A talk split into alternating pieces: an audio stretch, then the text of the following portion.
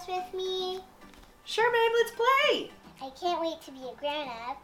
I get to eat cookies and don't have to go to bed early. Wait, you think that's the best part about being a grown-up? What's the best part of being a grown-up? Well, for one thing, you get to go to Women's Conference. What's Women's Conference? You know what Women's Conference is? Okay, it's my turn to play dolls. Let me show you. Welcome to Women's Conference. We are so excited you're here. I'm Barbie Coley, and you all know Barbie Jill and Barbie Tanya. So, we have so much fun planned for you this weekend. Let's get started. Oh.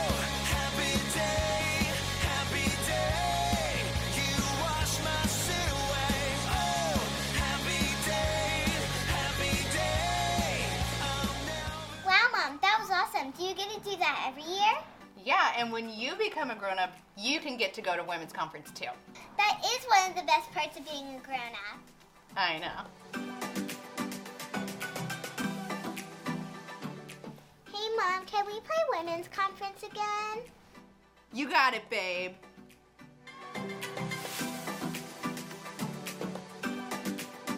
Um, you guys, we want to invite you to Women's Conference. This is an awesome opportunity for you to be with women. We're going to worship. We're going to pray. We're going to gather. We're going to hear God's word. Uh, but this is an opportunity for you to encounter the Holy Spirit. We're praying that the Holy Spirit would unleash his power in us uh, to do more and be more than we could ever do on our own. And so I uh, want to invite you to that. We gave you a few. I think we gave you two. Uh, we know that you have more friends than two people. And so if you're like, holy, I want twenty. I want to invite my whole women's volleyball team. Great. We have a whole stack out in the lobby. Uh, but what we want is we want you to pray about who you would invite, because this is a chance to bring women into community who do not have community. So if you have people in your life that are struggling, that are lost, Women's Conference is a great way for them to get a taste of what we do. It's like an extended Bible study where we, we spend time together in God's word and we enjoy fellowship with one another. So I want to encourage you, uh, if you haven't signed up yet, it really does help us if you sign up early so we can make sure that you get a special gift, because we order gifts and little bags and stuff for you. So it helps us if we know for sure you're coming. Um, and if you have any trouble signing up, or if you're someone that doesn't do computers, uh, we can help you in the back. We do have paper sign up. So um, let us know. But sign up today. Think about who you want to bring. Uh, it's going to be fun. It's March twenty-fourth and twenty-fifth. So mark your calendar. Um, friends, welcome. Um, every single week we take an offering at Women's Bible Study. Uh, it helps us pay for all the supplies. And so at your table, your leader will pass around a little envelope. Uh, please feel no obligation to give. Uh, this just helps contribute to the ministry. And so thank you so much for all of those that do give. Uh, it blesses us here at Christian Assembly. Um, friends, you probably didn't know this, but yesterday was one of my favorite holidays, Galentine's Day. A day to celebrate women. And I love that holiday. And we're going to talk more about it today. Uh, but Steph and I made you a little Valentine's card that we wanted to share with you. Mm. Working hard to make Galentine's Day special for you. Uh, but Steph and I... We're excited to welcome a little baby into the world. Um, I am currently thirteen weeks, and we just started announcing this week. So now it's open. Now we can celebrate. Some of you have been coming up to me for weeks. Tanya started calling me mama like two months ago before I even told her, and I was like, what the heck? Um, but in honor of Galentine's Day, because you guys are my gal pals, I can I get to do the gender reveal with you. Is that okay? Okay. So, I need you to raise your hand if you think it's a boy. Oh, confident, standing up. Okay, I need you to raise your hand if you think it's a girl. Okay, okay, ready? Drum roll. What do you think it is? Someone said twins. Oh, yeah. Ah! Look at how little that is. Steph and I are having a little baby girl. My due date's August seventeenth, so... Thanks, friends. Thanks, friends. I've been I've been calling her Little Lemon because I think Lemon is the size that she is this week. So she's my Little Lemon. So just wanted to let you know you will all be up for auntie duty in August. So start to clear your schedules. It'll be a donation volunteer system.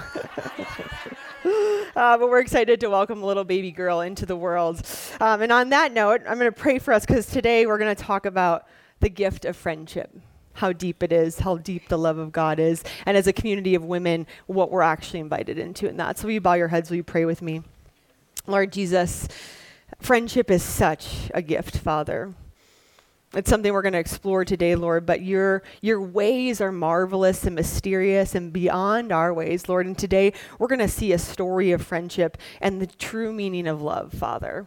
And so I pray that every woman in this room would experience the deep love of Jesus. Not a love that's of this world, Lord, but that's so far beyond the love that you died to lavish on us, Father. I pray that for each woman here today, Lord, that they would have a sense, uh, just a deeper understanding of how much you truly love them and see them and know them, Father. So we pray that you be with us today. Would you speak to our hearts? Would you reveal anything about yourself that you want us to know, Father? And would we leave knowing you more intimately, Father? So we praise your holy name. We fix our eyes on Jesus, the author and perfecter of our faith this morning. And in Jesus' name we pray. Amen. Amen. Uh, friends, truly though, happy Galentine's Day. I love Galentine's Day. I've been single most of my life, so I rarely ever had a Valentine date. So I just decided as a party person, I was just going to always celebrate all my gal pals. And so I've celebrated every Galentine's Day that I can ever remember. Um, and it's just a chance for me to say, hey, friends, I love you. We're in this together. Um, and it's yesterday when we were reading John thirteen and I was prepping for the message, it really struck me about the kind of love Jesus was talking about. Now, when we think about love, when we think about Valentine's Day, our culture can tend to glorify romantic love, right?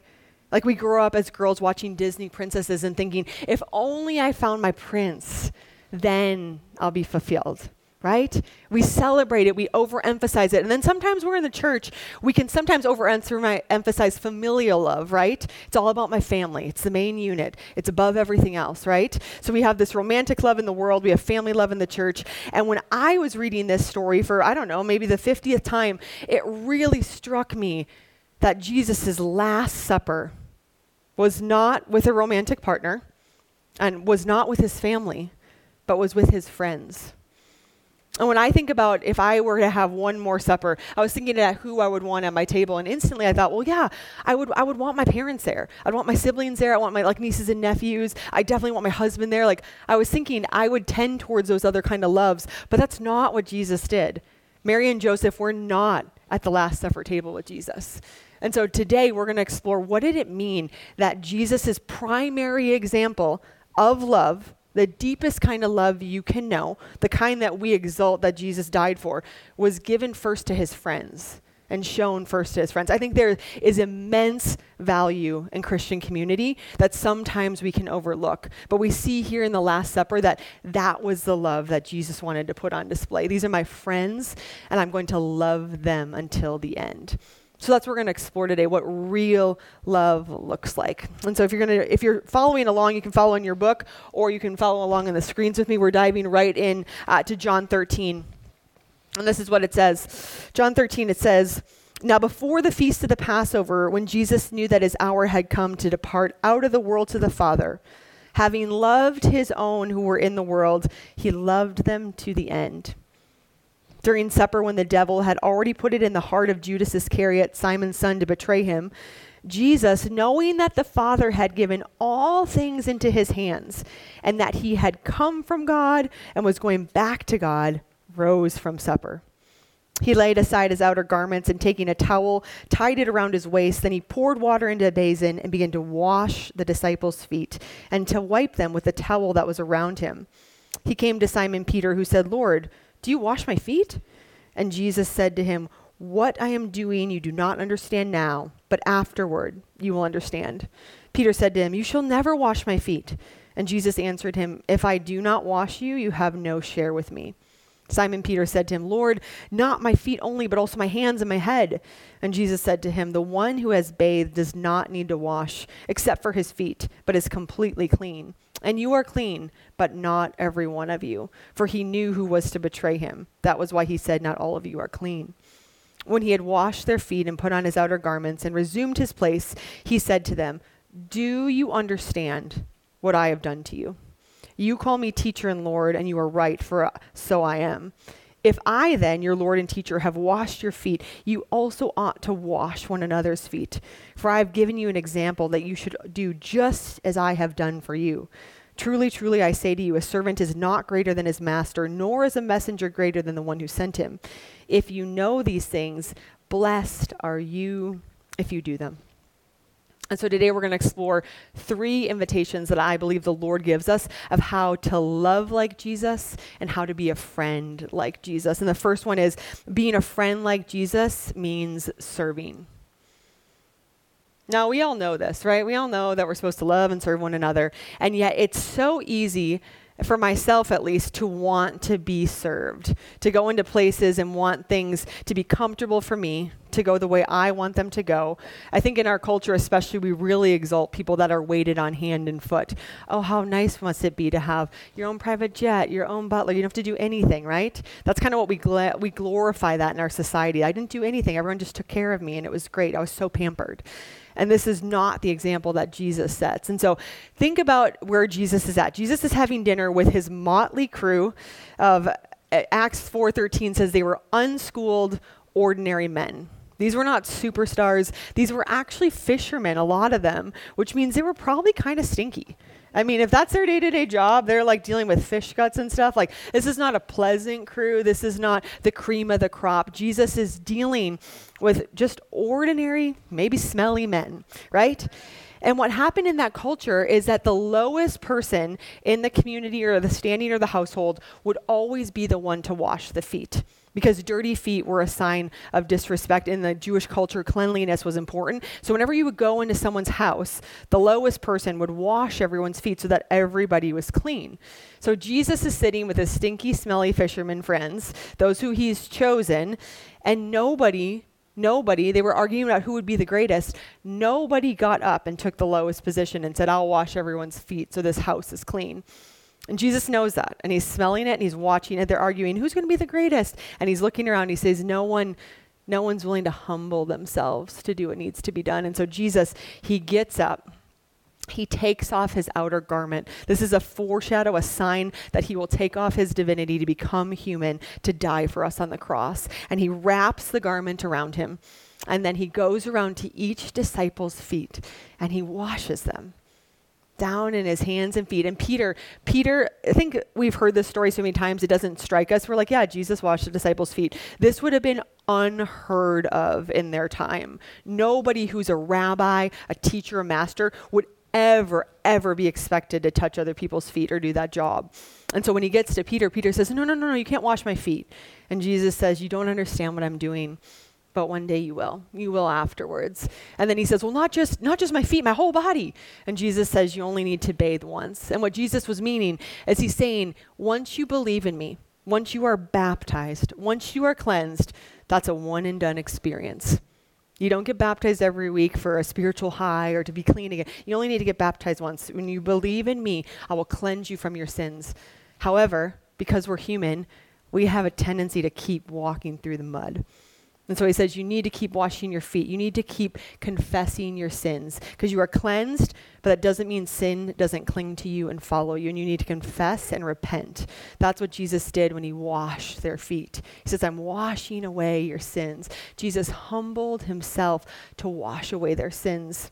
And I wonder what that would look like for us in our own context. The reality is, it's probably not going to be washing feet, right? That doesn't make sense in our culture, in our context. But what would it look like for us as disciples in our community to humble ourselves, to serve other people, to serve our community, to serve our coworkers, to serve our family?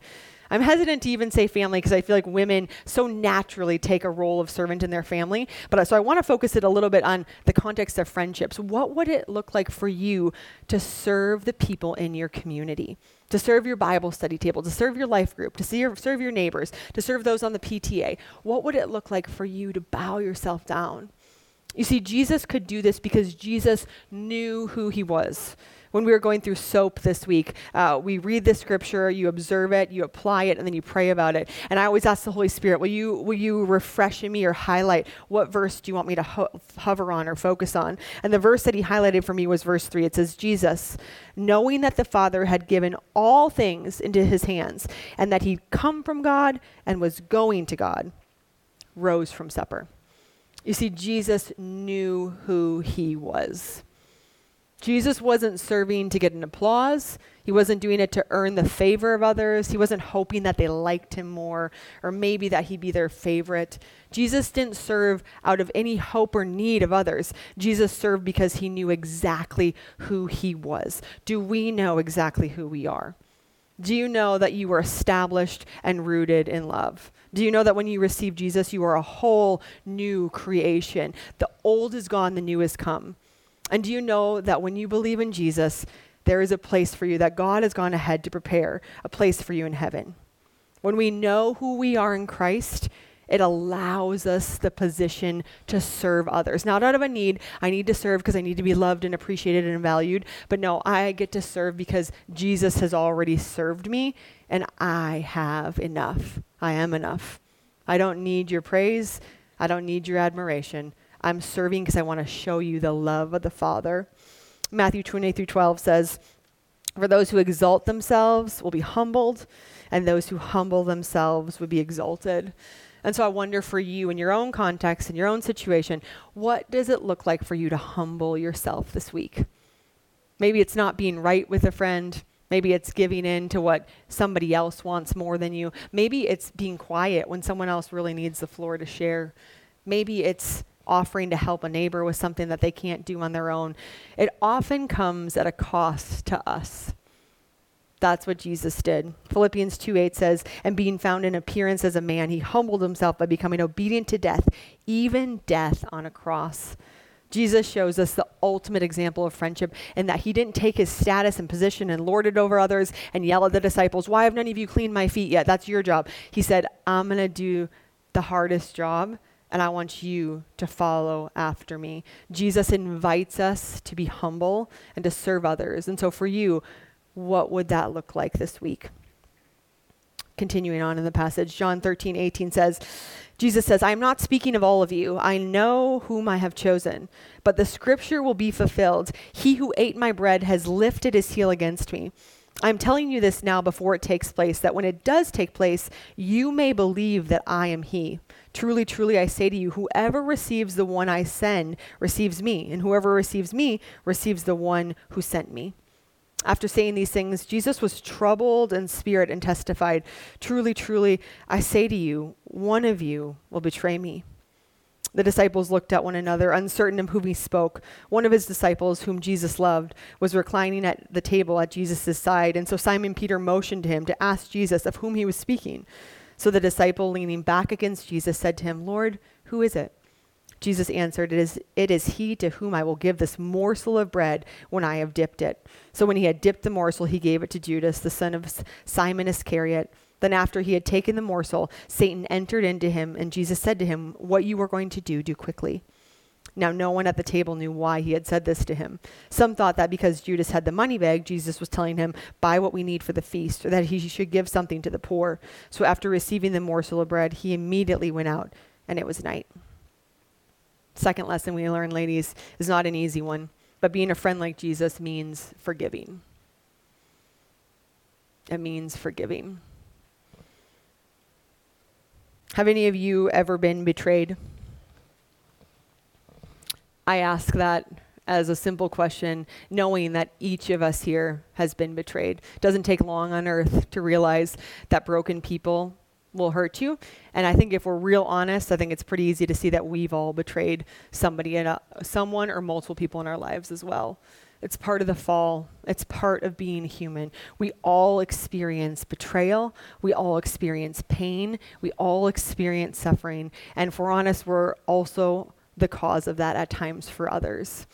And Jesus, here's Jesus, he gets up and he washes the disciples' feet. And we know that he knows all things that are going to happen. And he knows that Judas Iscariot is about to betray him, right? And I think about how would I have felt in that moment when I got to Judas's feet? would I have washed them, or would I have passed by him? Would I have called Judas out? Would I have avoided him? Would I have told other disciples, one of you here is not worthy to be here? No, Jesus didn't do any of these things. In fact, the scene kind of sets it up that John is laying on Jesus' side. And Simon Peter, when Jesus says, one of you will, will betray me, the reality is not a single person in that crew who knew, knew who Jesus was talking about. They all began to wonder, is he talking about me? Could it be me? Is it you? Nobody knew it was Judas. They all had the honest, gut-wrenching, could it be me? Because when we're real with ourselves, we know all of us have betrayed Jesus. All of us have gone to safer, greener, more comfortable pastures when it comes to Jesus, if we serve ourselves or Jesus. All of us have betrayed Jesus. And the disciples knew that. And so Simon Peter said, John, ask, ask him who he's talking about. And the way I see this scene go down is that Simon Peter motions to him, and John, who's laying on the shoulder of Jesus, turns over and he whispers in Jesus' ear, who are you talking about? And Jesus whispers back to him, it's the one I'm about to give the bread to. He doesn't call it out. He doesn't shame him. He doesn't say this one is the worst among you. He's about to be betrayed by this man. And what does Jesus do? He loves him to the end. He forgives him. And when I was praying about this message today, something resonated in my heart is that forgiveness is one of the hardest things that we have to do as Christians, but it's also one of the most liberating things we get to do because of Jesus. Only because Jesus has forgiven us can we forgive others. And if we have not received that forgiveness, friends, it's nearly impossible to forgive somebody else. So I was praying about it this morning, and I kind of saw like this peak. And some of us are on this train where we're we're trying so hard to forgive others, and we're trying so hard to believe that we're actually forgiven. And Satan does not want us to know that our sins have been washed, that they're removed as far as the east is from the west, right? That's Satan's whole tactic. If he can get you to feel guilty about what you did or what's happened to you at any point in your life, it, it blocks us from the freedom of forgiveness. And so we struggle on this path, and some of us are, are so close to receiving the forgiveness of God. So close to getting over the hump that then we can start forgiving others. But until we receive God's forgiveness of us and we accept it and we and we believe it, we cannot forgive others. And what Satan knows is that when we don't forgive others, our heart gets hard and dark, and bitterness grows, and resentment grows, and hatred grows, and anger grows, and evil grows in us when we refuse to forgive. So Satan's greatest tactic is to keep us from ever believing that we're actually forgiven, that Jesus actually died for your sins and my sins in their entirety, not the pretty version, the real version. And so Jesus shows us, Jesus says, I want you to do what I have done. Jesus loved Judas Iscariot till the end, and he forgave him. And I wonder for us in our lives, if we're honest, who we are unwilling to forgive, who is caught in our heart or our throat or our mind, and we think that's impossible. There's no way I could ever forgive them. And I don't want to make this a trite thing. Some of you have been through immeasurably horrible tragedies, and I'm not making light of any of those, but what I do know is that unforgiveness in us festers. It's like a poison that continues to grow, and until we're able to release that person to God, we're the ones that suffer. That's why forgiveness is so important. That's why Jesus went to the cross, went to hell on our behalf and said, I'm going here so you don't have to go. I'm forgiving you so you don't have to experience this. That's how much I love you. I'm taking the full penalty so that you can be washed white as snow. Will you receive me? Will you receive me? Jesus, in a verse later on, says this, Matthew six fifteen, for if you forgive other people when they sin against you, your heavenly Father will also forgive you. But if you do not forgive others their sins, your Father will not forgive your sins. It's a hard verse. It's hard, right? But Jesus knows, in Jesus' ultimate love, the truest form of love, he knows that you and I will not be free until we receive his forgiveness and then pass it on to others. A forgiveness that we didn't earn. We, we're not good enough to get. Jesus just gave it to us in his grace. He says, I'm giving you this check, an unlimited check. all your sins are forgiven. And that unlimited check, you have the ability to go and set other people free with my forgiveness for them. Not your forgiveness, it's me forgiving you. That unlocks you to forgive others. My sister uh, is a pastor in Minneapolis, and she was out here last week, and she told me that she recently uh, heard a story from a woman, a woman who lives in northern Minneapolis whose son was shot uh, when he was eighteen years old. And the bo- the man, the young boy who shot her son uh, was convicted and went to jail. And this woman was a believer, and she she prayed to the Lord. She said, "Jesus, help me to forgive this man who took my son." And so she prayed and she prayed and she prayed. And the Lord allowed her to forgive the man who shot her son. And so the man was in jail for twenty-five years. And the day he got out, she sought him out and she said, "I want you to know, because of the love of Jesus, I forgive you." This man was so overwhelmed at the forgiveness that she offered that he said, "How can this be possible? How can you forgive me? I just served twenty, I took your son's life." And she said, "Only through Jesus is this possible." And this man came to believe in Jesus. And now this woman calls this man who shot her son, she calls him son. And what they do is they travel all over Minneapolis and they talk about the power of forgiveness. Friends, this is not something we can do on our own. Do not hear me say you need to pull up your bootstraps and just forgive. We need to receive the forgiveness of the Father and ask Jesus, how do I even begin to forgive what has happened to me? And Jesus does that work in his power, in his love. He does that through us. God wants to set you free. God wants you to forgive because he knows if you don't, it'll trap your soul. It'll harden your heart. And we can see that so clearly in the two disciples. There's two disciples that are about to betray him. We're going to find that out. But Judas Iscariot betrays him. And later on, we'll see next, Simon Peter is about to betray him. One of them does not receive the forgiveness of Jesus and ends up committing suicide after he betrays Jesus. And one of them receives the forgiveness of Jesus and ends up being the rock of the church. Friends, we have a choice. Will you receive the forgiveness of Jesus over your sins? Because only when your sins are washed clean will you realize that it wasn't by a work of your own, and it's not a work of your own for you to forgive others. Who is the Lord inviting you to forgive for your own healing this week? Carrying on to the end of our passage. Um, let's see where my notes are. It got so intense that I think I missed a page. Um, John thirteen thirty-one, uh, when he had gone out, that's Judas Iscariot, Jesus said, "Now is the Son of Man glorified, and God is glorified in him. If God is glorified in him, God will also glorify him in himself and glorify him at once.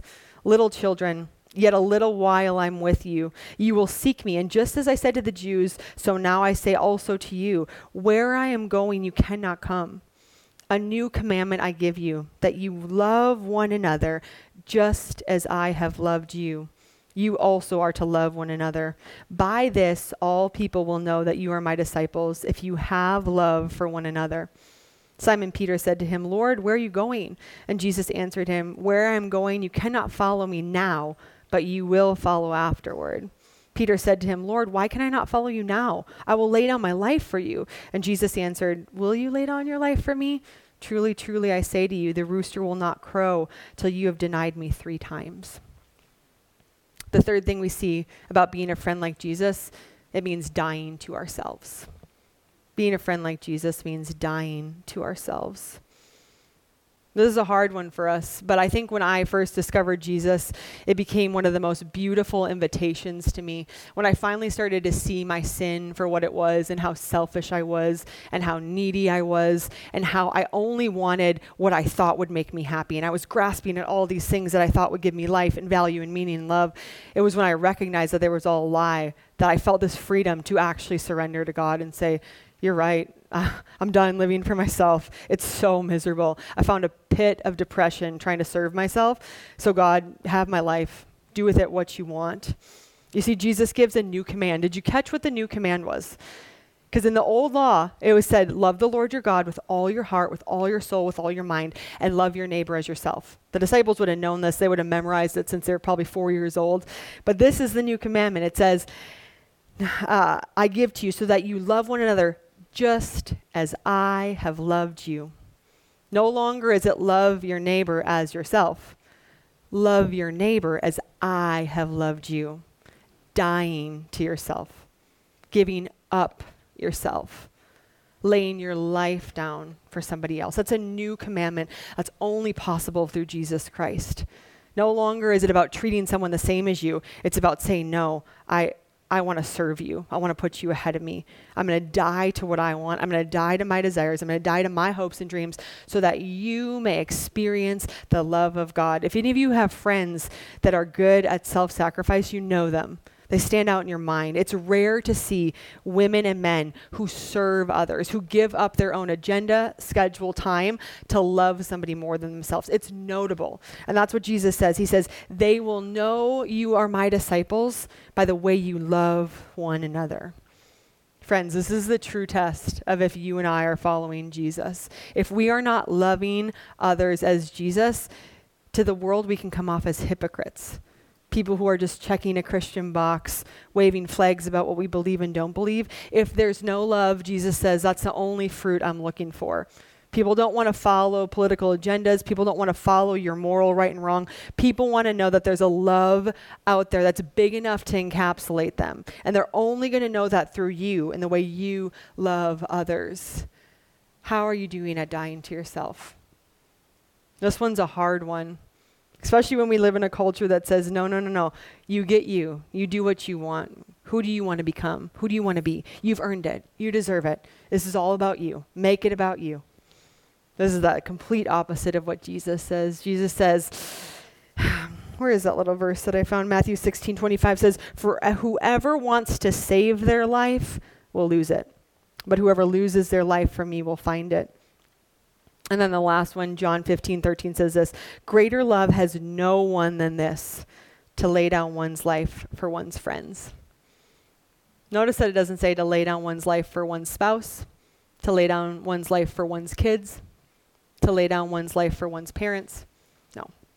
Greater love has no one than this, to lay down one's life for one's friends. You see, you and I don't get to pick our families.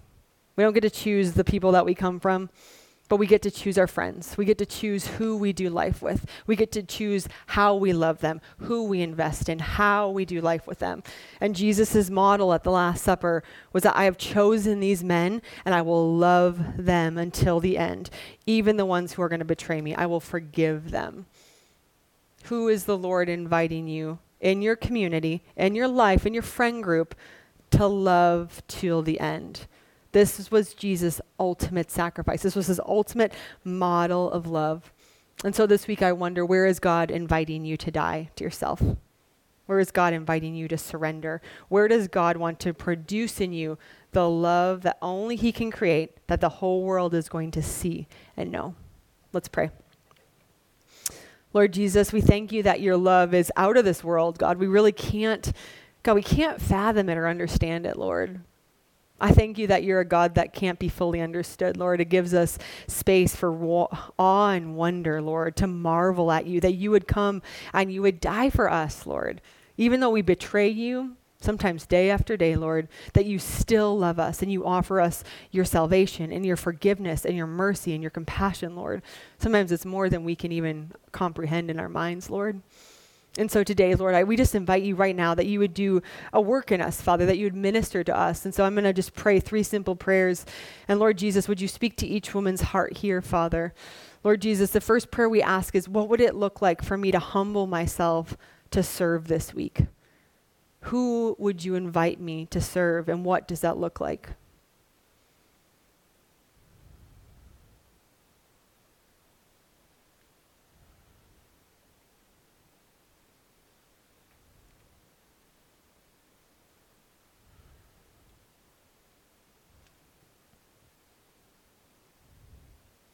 The second prayer we pray is, Lord Jesus, would you help me to receive your forgiveness?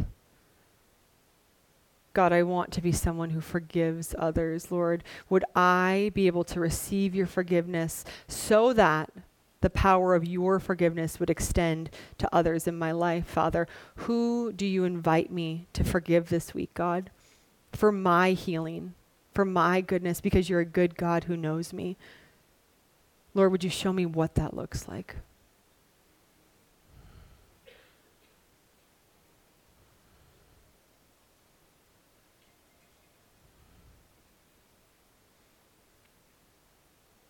And lastly, Lord, we just ask in prayer, God, where are you inviting me to die to myself? Where have I been so blind, seeking to serve myself or live for myself, that I've missed the purpose, Lord, for me to love others with your love, God? What would it look like for me to surrender my life to you this week, God? Where would you invite me to let go?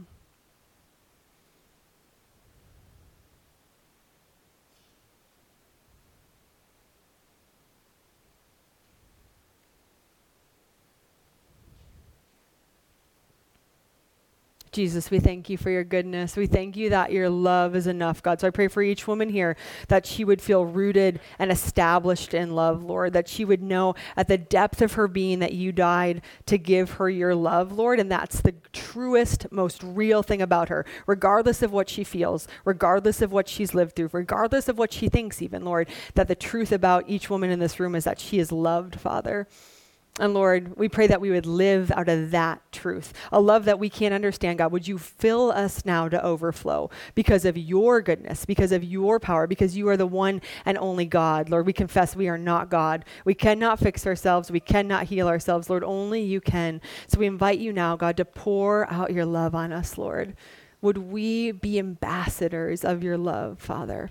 Would we love others the way that you did, Father? That's our prayer and our heart cry this week, Lord. Help us to do it by the power and the name of Jesus Christ, we pray. Amen.